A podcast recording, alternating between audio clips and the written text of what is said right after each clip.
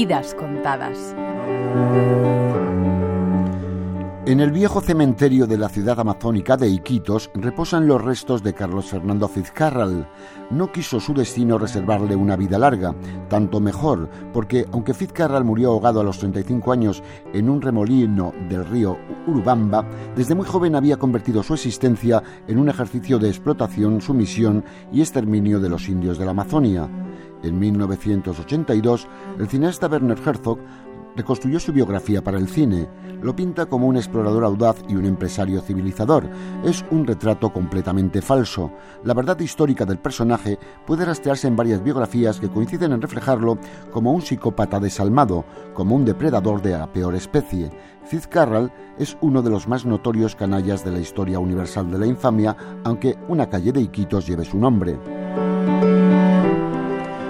Durante tres lustros fue el dueño y señor de las aguas y las selvas de una amplia región de la Amazonia que gobernó a golpe de látigo y de balas en los años finales del siglo XIX que conocieron el gran negocio de la explotación del caucho. Fitzcarral vino al mundo en 1862 en San Luis de Oari, una región de los Andes peruanos. Su padre era un buhonero norteamericano, William Fitzcarral, su madre una peruana criolla llamada Esmeralda López en la pila bautismal recibió el nombre de Isaías Fermín y de niño viajó con su padre por las riberas del río Marañón, tributario del Amazonas. Así fue como quedó fascinado por la selva. Cuando murió su padre, decidió buscar fortuna en las regiones del Marañón.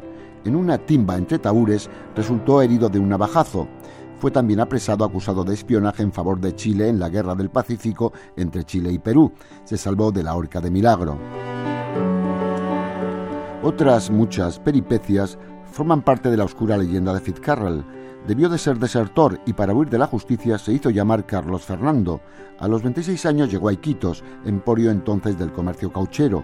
Ya era el cauchero más rico de las orillas de Lucayali, que gobernaba como si fueran su hacienda personalísima había creado un Estado dentro del Estado, había importado de Inglaterra barcos de fondo plano y armado un ejército poderoso que llegó a tener 3.000 hombres armados con sus Winchester.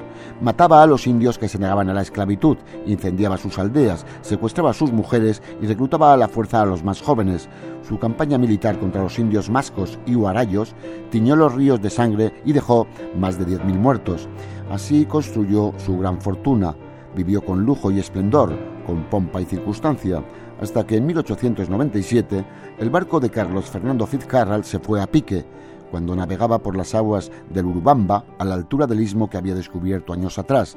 Su cadáver fue encontrado días más tarde en la isla Guineal. Era solo un despojo sin alma. Gonzalo Ujidos, Radio 5 Todo Noticias.